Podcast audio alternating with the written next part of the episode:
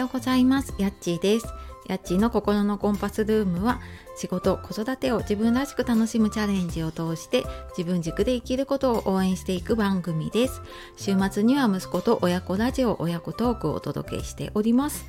本日もお聴きくださいましてありがとうございます、えー、いつもね聞いてくださっている方いいねコメントくださっている方本当にありがとうございます。え、週の真ん中になりましたね、え、水曜日の朝ですがいかがお過ごしでしょうか、え、いつもついついね冒頭おはようございますって言っちゃうんですけどそうあのやっぱりいろんな時間に聞く方がいるのでねこんにちはって言おうと思いながら もうなんかねずっと癖でおはようございますがやっぱり出ちゃっております。はい。で、えーと、今日はですね自分のための自分の使い方っていうテーマでお話をしたいと思います。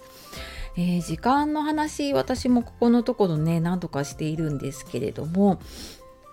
やっぱりね仕事をしてたり子育てをしてたり家のこと介護いろんなことをしていてね時間が足りないっていう方すごく多いし私もなんかそれでずっと悩んできたなって思います。ででなんか情報はやっぱりどんどん増えていくのでやりたいことは増えていってうんでもなんか自分でなかなかね優先順位がつけられないとなんかあれもこれもこう自分でねやろうとしちゃって、うん、結局なんか自分の時間をねこう削ってしまうななんていうこともありませんか？いやなんか私もずっとなんかこれそうでうんなんか頭の中ではなんでこんなに時間がねあの私だけなんでこんなに時間がないんだろうって ずっと思っていてでなんかやらなきゃやらなくてもいいことあるんだよなっていうのはなんとなくわかるんだけどでもなんかずっとそれ手放せなくってなのでもちろんなんか優先順位というかね順位とか全然自分でつけられないんですね。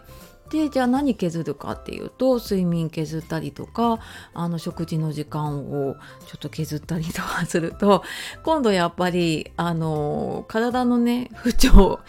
体調を崩してしまったりとかでそうなってくるとやっぱりあの気持ち的にもね落ち込んだりとかっていうなんかそんなのをね悪循環をずっと繰り返してたんですよね。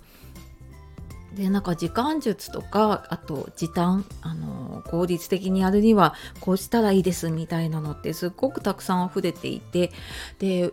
なんかね私もすごいいろんなのを試したんですね。でまあ確かになんか時間あ短縮するなと思ったんだけれどもなんかどれも中途半端に終わっていてでもうなんかだんだんだんだんそういうのにね疲れてきちゃって まあいいやみたいな風になってもざっくりとしたねあのスケジュールしか立てなくなっていて、うん、なんか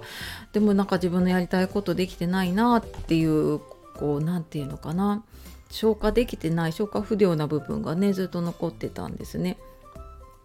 でなんかそこで気づいたのってこう時間の枠っていうよりはなんか自分自身がなんか本当に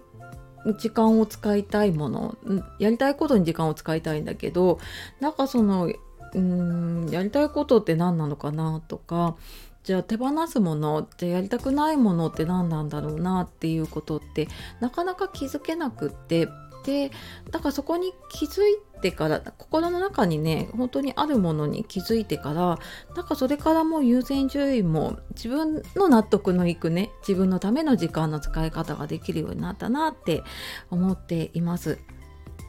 でうんなんかその自分のためにね時間が使えていないまま過ごしてるとやっぱり人生後悔しちゃうなって自分もすごく思っていてで自分の時間取り戻したい取り戻したいって ずっと思っていました。であの